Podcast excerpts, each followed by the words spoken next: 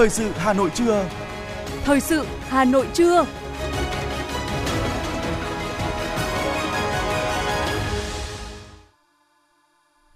Võ Nam Thu Thảo xin kính chào quý vị và các bạn. Bây giờ là chương trình thời sự của Đài Phát thanh Truyền hình Hà Nội. Chương trình trưa nay, thứ sáu ngày mùng 3 tháng 2 có những nội dung chính sau đây. Lãnh đạo vào lăng viếng Chủ tịch Hồ Chí Minh nhân 93 năm ngày thành lập Đảng. Hà Nội sẵn sàng cho ngày hội tòng quân. Bộ Công Thương khẳng định sẽ tính toán, đánh giá, cân nhắc việc điều chỉnh giá điện. Hà Nội kịp thời hướng dẫn 120 người thoát khỏi đám cháy trong chung cư. Phần tin thế giới có những sự kiện nổi bật. Ngoại trưởng Nga cảnh báo quốc gia có thể trở thành Ukraine tiếp theo. Hơn 60 nước theo dõi biến thể phụ Otrus có khả năng tránh kháng thể phi thường. Sau đây là nội dung chi tiết. Thưa quý vị, nhân kỷ niệm 93 năm ngày thành lập Đảng, đoàn đại biểu lãnh đạo nguyên lãnh đạo Đảng, Nhà nước, Mặt trận Tổ quốc Việt Nam cùng các đại diện các bộ ban ngành đã đến đặt vòng hoa và vào lăng viếng Chủ tịch Hồ Chí Minh. Sáng nay kỷ niệm 93 năm ngày thành lập Đảng Cộng sản Việt Nam, đoàn đại biểu Ban chấp hành Trung ương Đảng, Chủ tịch nước, Quốc hội, Chính phủ, Ủy ban Trung ương Mặt trận Tổ quốc Việt Nam đặt vòng hoa vào lăng viếng Chủ tịch Hồ Chí Minh và tưởng niệm các anh hùng liệt sĩ tại đài tưởng niệm các anh hùng liệt sĩ. Dự lễ viếng có nguyên Tổng Bí thư Nông Đức Mạnh, nguyên Chủ tịch nước Nguyễn Xuân Phúc, Thủ tướng Phạm Minh Chính, Chủ tịch Quốc hội Vương Đình Huệ. Nguyên Chủ tịch Quốc hội Nguyễn Thị Kim Ngân, Thường trực Ban Bí thư Võ Văn Thưởng, quyền Chủ tịch nước Võ Thị Ánh Xuân, các nhà lãnh đạo và nguyên lãnh đạo Đảng, Nhà nước, các lãnh đạo các bộ ban ngành, đoàn thể trung ương cùng dự lễ viếng. Vòng hoa của đoàn mang dòng chữ đời đời nhớ ơn Chủ tịch Hồ Chí Minh vĩ đại. Thưa quý vị và các bạn, hôm nay ngày 3 tháng 2 là kỷ niệm 93 năm ngày thành lập Đảng Cộng sản Việt Nam. Đúng ngày này cách đây 93 năm, Hội nghị hợp nhất các tổ chức cộng sản họp ở bán đảo Cửu Long thuộc Hồng Kông, Trung Quốc dưới sự chủ trì của lãnh tụ Nguyễn Ái Quốc đã quyết định thống nhất các tổ chức cộng sản ở nước ta thành một đảng duy nhất, lấy tên là Đảng Cộng sản Việt Nam. Đây là một bước ngoặt lịch sử trọng đại trong lịch sử đấu tranh cách mạng của dân tộc Việt Nam. Sự ra đời của Đảng đã giải quyết triệt đề những băn khoăn bế tắc của cách mạng Việt Nam trong việc tìm ra một con đường giải phóng dân tộc lúc bấy giờ. Trong suốt 93 năm qua, Đảng đã lãnh đạo nhân dân ta liên tục đi từ thắng lợi này đến thắng lợi khác. Đó là thắng lợi của đấu tranh giải phóng dân tộc, giành chính quyền và làm nên thắng lợi của cuộc cách mạng tháng 8 năm 1945, là thắng lợi của hai cuộc kháng chiến trường kỳ, giải phóng miền Nam, thống nhất Tổ quốc, xây dựng một nước Việt Nam ngày càng phát triển, chính trị xã hội ổn định, độc lập chủ quyền được giữ vững, vị thế và uy tín của đất nước ngày càng được nâng cao trên trường quốc tế. Giờ đây, dưới sự lãnh đạo của Đảng, toàn dân tộc Việt Nam đang cùng khát vọng xây dựng đất nước phồn vinh, hạnh phúc, để đến năm 2045, khi đất nước kỷ niệm 100 năm ngày thành lập, Việt Nam sẽ trở thành nước phát triển thu nhập cao. Nhân dịp này, Hà Nội trang hoàng rực rỡ kỷ niệm ngày thành lập Đảng. Khắp các tuyến phố Hà Nội rực sắc đỏ bởi cờ hoa, băng rôn, khẩu hiệu áp phích, cổ động kỷ niệm 93 năm ngày thành lập Đảng Cộng sản Việt Nam. Thưa quý vị và các bạn, ngày 3 tháng 2 năm 1930 đã đánh dấu một sự kiện lịch sử trọng đại trong tiến trình cách mạng Việt Nam, mở ra trang sử mới tươi sáng cho dân tộc. Ánh sáng của chủ trương, đường lối cách mạng đúng đắn mà Đảng đã đề ra soi dọi vào mọi tâm hồn lý tưởng của nhân dân Việt Nam. Trải qua 93 năm hình thành và phát triển, đặt lợi ích của dân tộc, của nhân dân lên trên hết, đó chính là mục tiêu tối thượng của Đảng và đó cũng là điều tạo nên niềm tin của nhân dân đối với Đảng thắng đế quốc và phong kiến là tương đối dễ. Thắng bần cùng và là khâu còn khó hơn nhiều. Thế còn một người Việt Nam bị bóc lột bị nghèo nàn thì đảng vẫn đau thương. Sức sống mãnh liệt của đảng trong lòng dân tộc và nhân dân trong suốt chặng đường 93 năm là vì đảng luôn đặt lợi ích của quốc gia dân tộc và của nhân dân là mục tiêu tối thượng Chủ tịch Hồ Chí Minh đã nhấn mạnh như vậy khi phát biểu tại lễ kỷ niệm 30 năm ngày thành lập Đảng cách đây 66 năm. Đặt lợi ích của dân tộc, của nhân dân lên trên hết, chính là mục tiêu tối thượng của Đảng. Kể từ khi có Đảng, nhân dân ta luôn dành cho Đảng mọi lòng tin yêu son sắc. Chính sự gắn bó máu thịt giữa Đảng với dân mà nhân dân thường gọi Đảng với cái tên chiều mến và thiêng liêng Đảng ta. Niềm tin của nhân dân với Đảng luôn là cội nguồn sức mạnh và như Tổng Bí thư Nguyễn Phú Trọng đã khẳng định, ta làm hợp lòng dân thì dân tin và chế độ ta còn, đảng ta còn. Ngược lại, nếu làm gì trái lòng dân để mất niềm tin là mất tất cả. Và niềm tin của nhân dân sẽ được nhân lên khi đảng ta tiếp tục đẩy mạnh xây dựng chỉnh đốn đảng, kiên quyết nói không với các biểu hiện suy thoái, tham nhũng tiêu cực, quyết tâm xây dựng đảng và hệ thống chính trị trong sạch, vững mạnh, toàn diện – Phó giáo sư tiến sĩ Bùi Đình Bôn, nguyên thư ký Hội đồng Lý luận Trung ương nói. Đảng ta ban hành cái quyết định 20 tức là một hình thức ta cụ thể ta thể chế hóa. Một cái một cái một cái vấn đề mà cứ ngần ngại nha tránh. Đó là giờ đây phải tự có thể gì bất kể là cán bộ nào cán bộ ấy có thể là chức vụ to hay bé cao hay thấp đều có thể gì? Vâng từ chức miễn nhiệm khi mà một khi mà anh không còn anh suy giảm về năng lực anh giảm sút về về cái uh, uy tín tôi cho rằng nó có ý nghĩa rất lớn trong cái việc là nó củng cố cái niềm tin nó bồi đắp cái niềm tin trước hết là trong đảng và rộng hơn nữa là trong diện xã hội trong nhân dân của chúng ta niềm tin của nhân dân chỉ có thể được củng cố trên cơ sở nhiều yếu tố, nhiều điều kiện. Nhưng trước hết và trên hết, phụ thuộc vào chính hiệu quả công tác xây dựng đảng, chỉnh đốn đảng. Nói cách khác, đảng thật sự trong sạch, vững mạnh là điều kiện tiên quyết để cho dân tin đảng, để củng cố niềm tin của dân đối với đảng và chế độ. Phải làm cho đảng vững mạnh về chính trị, tư tưởng, chặt chẽ, hợp lý về tổ chức, bộ máy nghiêm khắc về kỷ luật, kỷ cương, có đủ năng lực lãnh đạo nhân dân trong công cuộc xây dựng đất nước, bảo vệ vững chắc tổ quốc. Đảng phải xây dựng, rèn luyện, lựa chọn một đội ngũ cán bộ có đức, có tài, trong đó lấy đức làm gốc, thật sự cần kiệm liêm chính, trí công vô tư. Giáo sư tiến sĩ vũ minh giang, phó chủ tịch hội khoa học lịch sử việt nam nhấn mạnh. Chúng ta nhìn thấy những kẽ hở cần phải ờ, làm cho nó hoàn chỉnh, cho nó đầy đủ đấy đúng như tổng bí thư nói đấy, cái hành vi này ngày càng trở nên tinh vi nó có sự câu kết nó có sự liên thông do đó thì chúng ta cũng phải vươn lên trên vượt lên trên tất cả những cái hành vi đó đấy, để mà hoàn thiện cái bộ máy đấy củng cố niềm tin của nhân dân chính là điều kiện để tăng cường sức mạnh của Đảng, nâng cao năng lực lãnh đạo, năng lực cầm quyền của Đảng, điều kiện để vượt qua những khó khăn thách thức, thực hiện thành công những nhiệm vụ khổng lồ của công cuộc xây dựng, phát triển đất nước trong thời kỳ sắp tới.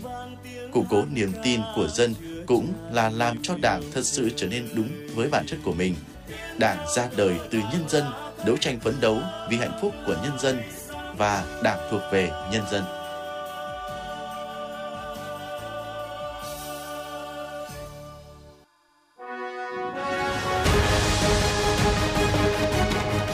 Thời sự Hà Nội, nhanh, chính xác, tương tác cao. Thời sự Hà Nội, nhanh, chính xác, tương tác cao.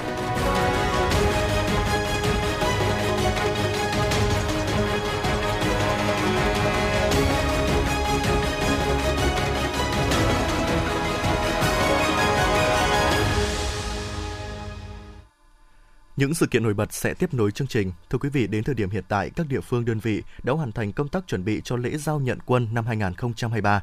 Theo đó, lễ giao nhận quân năm nay sẽ diễn ra trong 5 ngày, từ ngày 6 tháng 2 đến mùng 10 tháng 2. Để làm tốt cho công tác tuyển quân thời gian qua, cấp ủy chính quyền cơ quan quân sự các địa phương đơn vị đã quan tâm lãnh đạo chỉ đạo thực hiện tốt các khâu các bước trong quy trình tuyển quân hoạt động tuyển chọn và gọi công dân nhập ngũ được thực hiện đúng đường lối, chủ trương của Đảng, chính sách pháp luật của nhà nước và quy trình quy định trong công tác tuyển quân. Cơ quan quân sự địa phương, nhất là cấp huyện, phát huy tốt vai trò trách nhiệm, cơ quan chủ trì phối hợp, hiệp đồng chặt chẽ với các ban ngành, đoàn thể, tham mưu cho cấp ủy chính quyền địa phương làm tốt công tác tuyên truyền, giáo dục, nâng cao ý thức trách nhiệm của công dân trong thực hiện nghĩa vụ quân sự, tăng cường các biện pháp quản lý chặt chẽ số lượng, chất lượng cho công dân trong diện sẵn sàng nhập ngũ.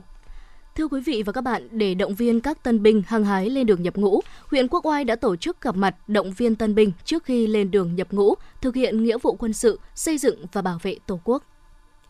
Ngay sau khi tốt nghiệp trung học phổ thông, anh Lê Hà Thanh tại xã Hòa Thạch, huyện Quốc Oai cũng đã viết đơn tình nguyện nhập ngũ với mong muốn phấn đấu rèn luyện trong môi trường quân đội theo truyền thống của gia đình. Anh Lê Hà Thanh cũng quyết tâm rèn luyện để trưởng thành trong môi trường quân ngũ.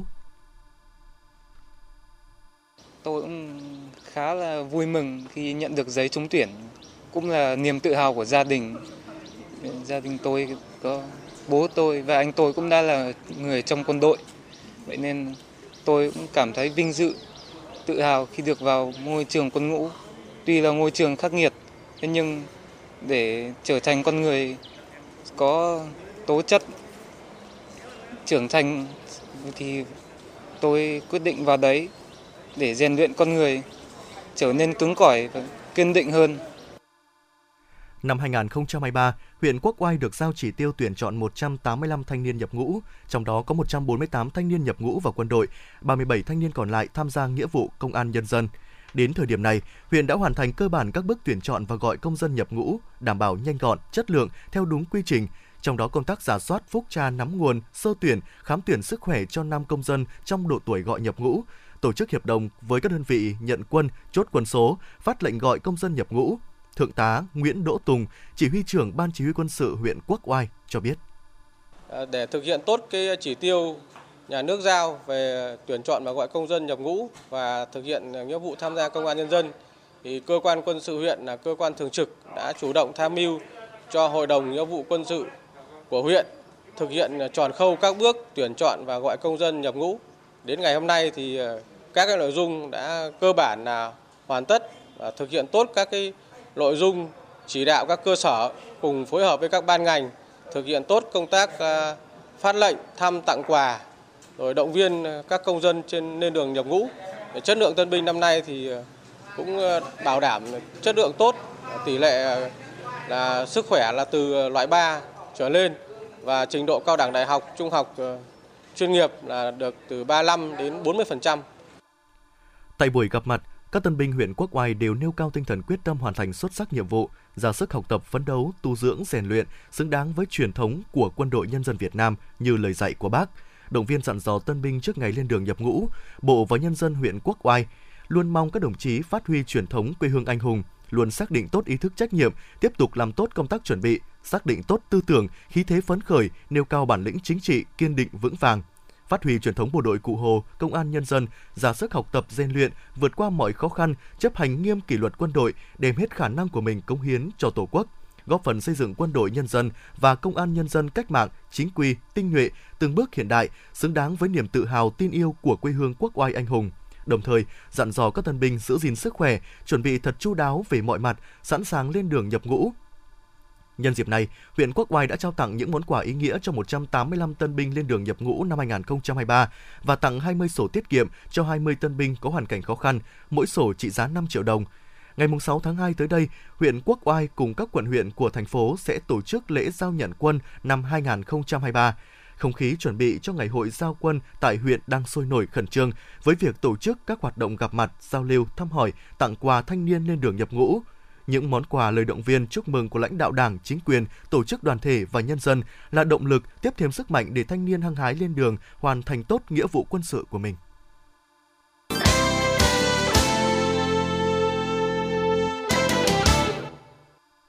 Chương trình thời sự xin được tiếp tục với những thông tin đáng chú ý khác.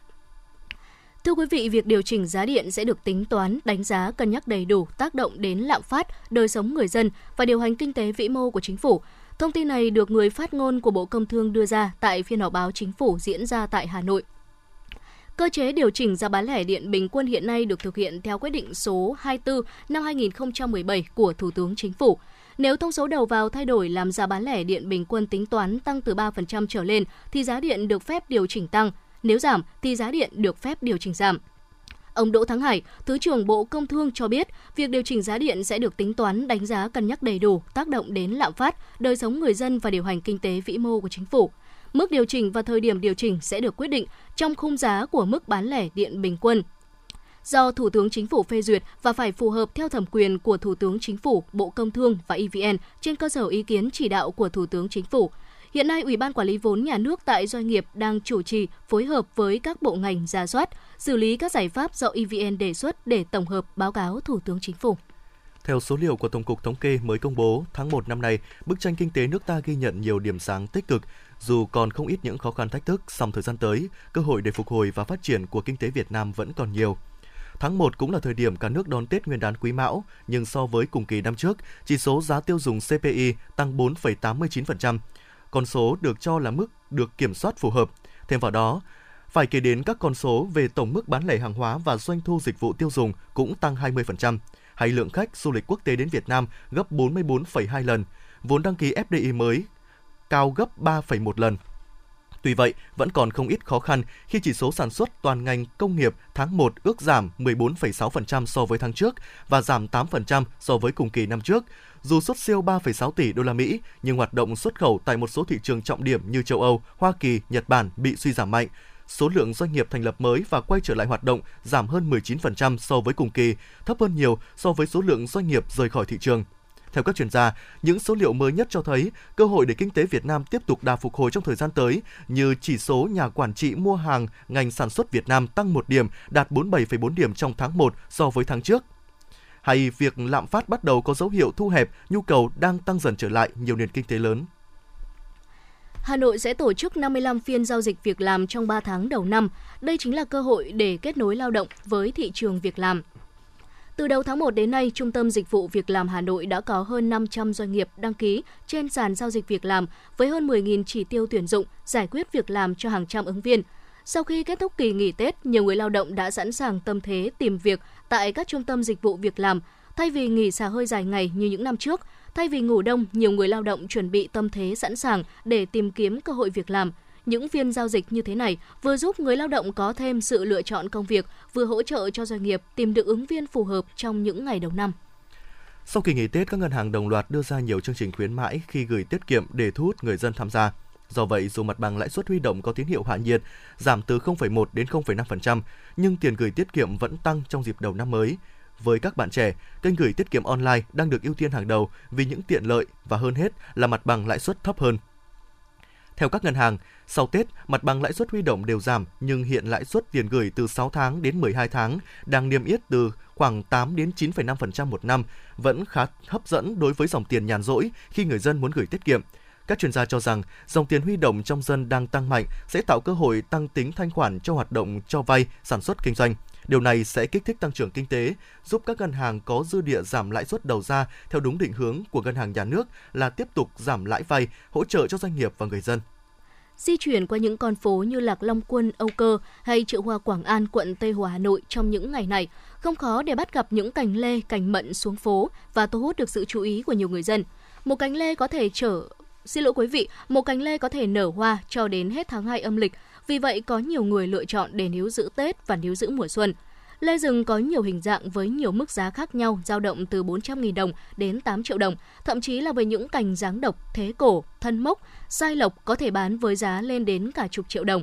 Một số cảnh nhỏ được các tiểu thương chọn lọc riêng để bán cho những khách hàng có nhu cầu trang trí tiểu cảnh trong nhà.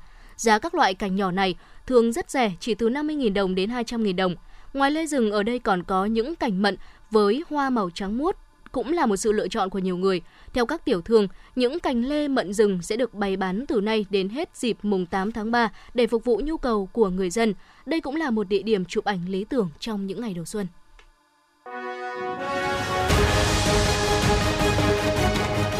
Thời sự Hà Nội, nhanh, chính xác, tương tác cao.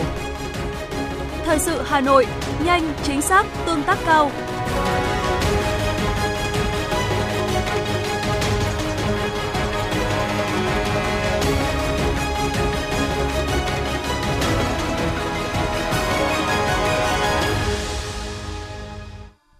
Mời quý vị và các bạn nghe tiếp phần tin. Kỷ niệm 93 năm ngày thành lập Đảng Cộng sản Việt Nam vào 20 giờ tối nay tại sân khấu ngoài trời khu vực đền Bà Kiệu, phố Đinh Tiên Hoàng, quận Hoàn Kiếm. Một chương trình nghệ thuật với chủ đề Đảng là niềm tin tất thắng sẽ được Sở Văn hóa và Thể thao Hà Nội tổ chức.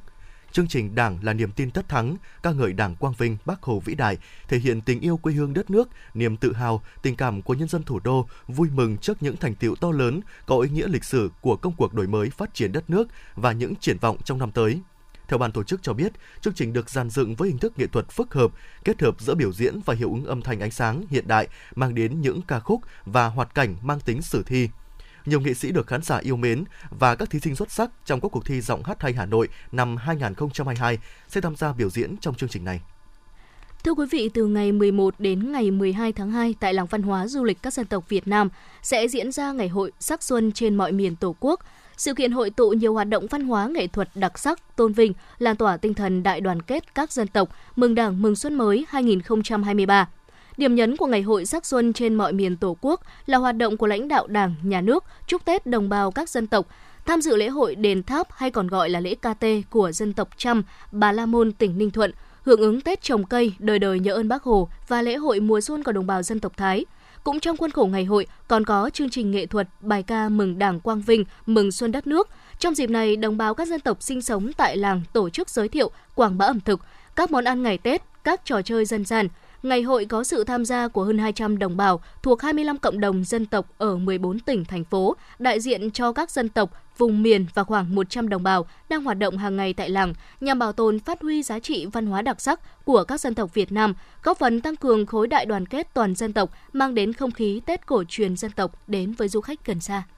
Thưa quý vị, ra soát toàn bộ hệ thống văn bản, đề xuất sửa đổi theo hướng tăng cường quản lý, siết chặt điều kiện kiểm định, tăng cường kiểm tra, giám sát các đơn vị kiểm đăng kiểm qua camera, dữ liệu kiểm định, áp dụng công nghệ mới trong kiểm định, có khả năng tự động hóa nhằm ngăn chặn tác động của con người. Đó là những giải pháp sẽ được Cục Đăng kiểm Việt Nam triển khai trong năm 2023 nhằm kiên quyết loại bỏ tiêu cực trong kiểm định xe cơ giới.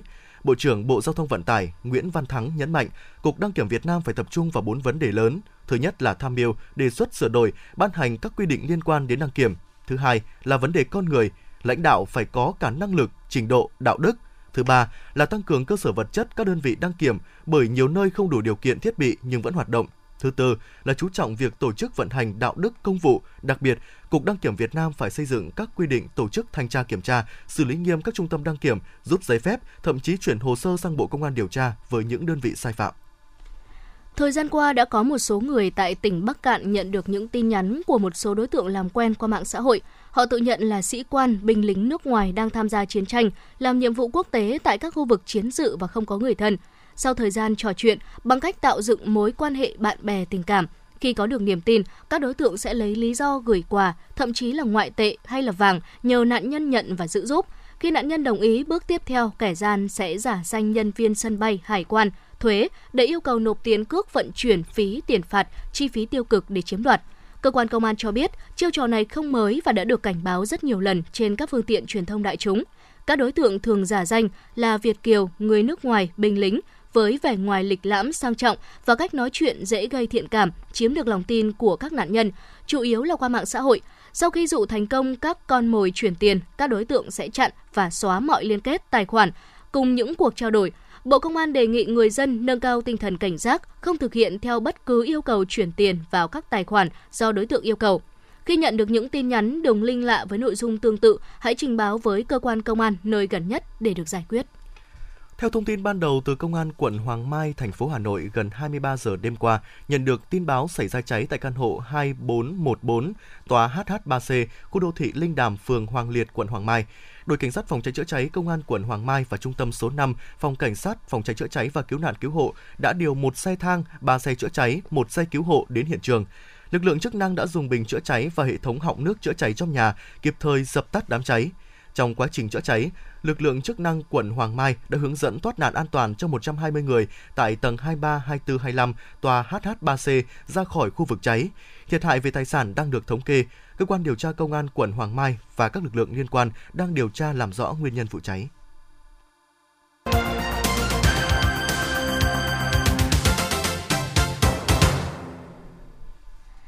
Quý vị thính giả đang nghe chương trình thời sự của Đài Phát thanh Truyền hình Hà Nội. Xin được chuyển sang phần thông tin quốc tế. Thưa quý vị, Thổ Nhĩ Kỳ đã triệu các đại sứ và đại diện của 9 nước phương Tây đến trụ sở Bộ Ngoại giao để phản đối việc hàng loạt các lãnh sự quán tại Istanbul đóng cửa do quan ngại về an ninh. Trước đó, Mỹ và nhiều nước châu Âu đã khuyến cáo công dân không tham gia các sự kiện đông người và tránh đến các điểm nóng du lịch ở trung tâm thành phố Istanbul do lo ngại nguy cơ khủng bố ngày càng gia tăng. Ít nhất là 7 nước châu Âu đã tạm thời đóng cửa lãnh sự quán của họ tại Istanbul để đảm bảo an toàn. Tuy nhiên, tòa lãnh sự quán Mỹ vẫn mở cửa hoạt động bình thường do không nằm ở trung tâm thành phố và được bảo vệ an ninh tốt. Các cảnh báo an ninh xuất hiện trong bối cảnh căng thẳng ngoại giao gia tăng sau khi Thổ Nhĩ Kỳ từ chối ủng hộ Thụy Điển và Phần Lan gia nhập tổ chức Hiệp ước Bắc Đại Tây Dương NATO. Sau đó đã nổ ra các cuộc biểu tình ở Stockholm và Copenhagen và một phần tử cực đoan chống Hồi giáo đã đốt kinh Koran khiến Thổ Nhĩ Kỳ lên tiếng phản đối.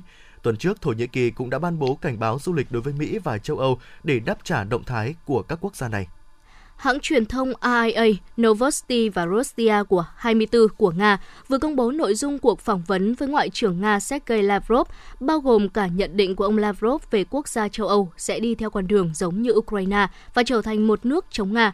Ông Lavrov cho biết thêm sở dĩ phương Tây chọn Moldova chủ yếu là do phương Tây đã thành công trong việc dựng lên một tổng thống ở Chisinau, thủ đô của Moldova, người rất muốn đưa nước Cộng hòa thuộc Liên Xô cũ này vào hàng ngũ do Mỹ lãnh đạo, thông qua một số phương pháp đặc biệt khác xa những phương pháp tự do và dân chủ.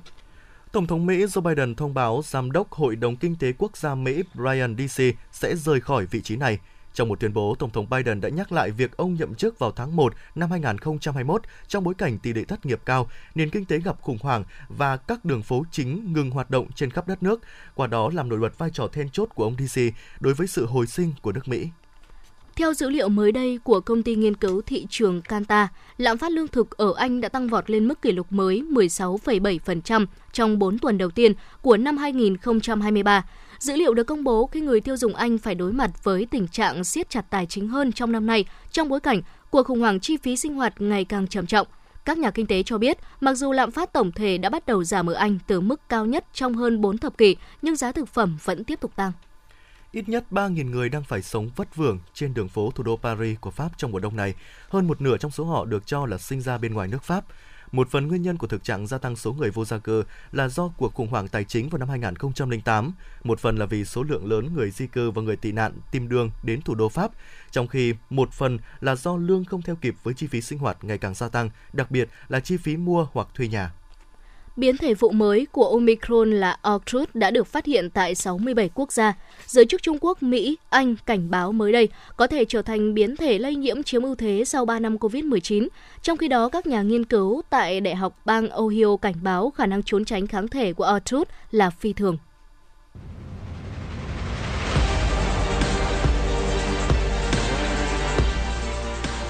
Bản tin thể thao Bản tin thể thao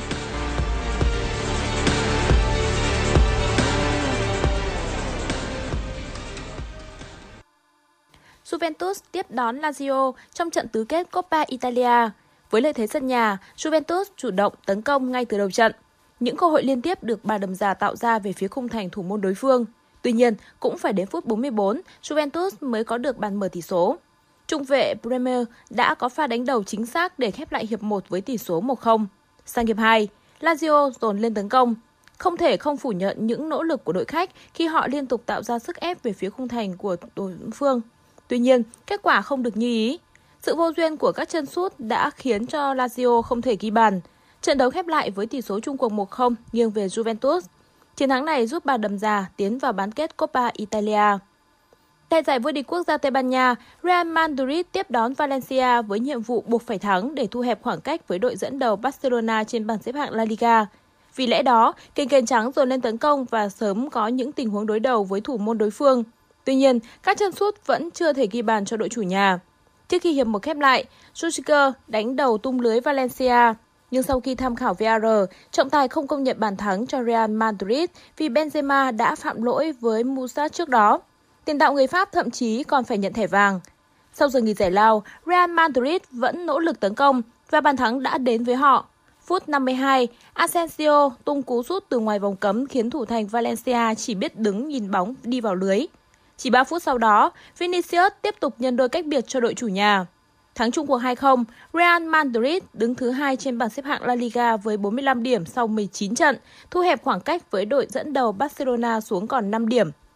Ở trận đấu thuộc vòng 21 giải vô địch quốc gia Pháp với Montpellier, Kylian Mbappe đã phải rời sân ngay trong hiệp 1 vì chấn thương sau cú va chạm với Lev Leroy.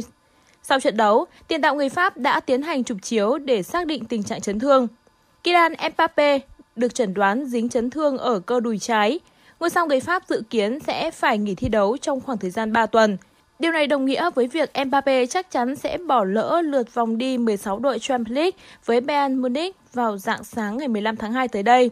Đây là một tổn thất vô cùng lớn đối với Paris Saint-Germain ở thời điểm hiện tại. Ở mùa giải này, Mbappe đã có được 25 bàn thắng trên mọi đấu trường và là nhân tố quan trọng trên hàng công của Paris Saint-Germain.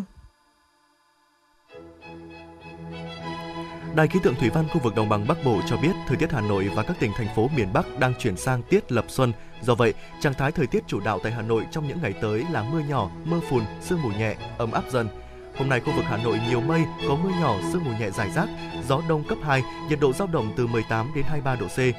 Từ đêm mùng 4 đến ngày mùng 5 tháng 2, Hà Nội nhiều mây, có mưa nhỏ, mưa phùn và sương mù nhẹ, gió đông bắc cấp 2, nhiệt độ dao động từ 19 đến 24 độ C. Ngày mùng 6 và mùng 7 tháng 2, Hà Nội nhiều mây, có mưa nhỏ vài nơi và sương mù nhẹ về đêm và sáng, giảm mây hưởng nắng về trưa và chiều. Do ảnh hưởng của đợt không khí lạnh tăng cường, sau đó suy yếu và biến tính nên từ đêm mùng 8 đến ngày 11 tháng 2, Hà Nội nhiều mây, có mưa nhỏ, mưa phùn, gió đông bắc cấp 2. Các nơi còn lại thuộc khu vực Bắc Bộ từ đêm nay đến sáng mùng 9 tháng 2 có mưa nhỏ, mưa phùn, thời tiết rét. Quý vị và các bạn vừa nghe chương trình thời sự của Đài Phát thanh Truyền hình Hà Nội, chỉ đạo nội dung Nguyễn Kim Khiêm, chỉ đạo sản xuất Nguyễn Tiến Dũng, tổ chức sản xuất Xuân Luyến. Chương trình do biên tập viên Thùy Chi, phát thanh viên Võ Nam Thu Thảo cùng kỹ thuật viên Quốc Hoàn phối hợp thực hiện. Xin chào và hẹn gặp lại quý vị thính giả trong chương trình thời sự 19 giờ tối ngày hôm nay.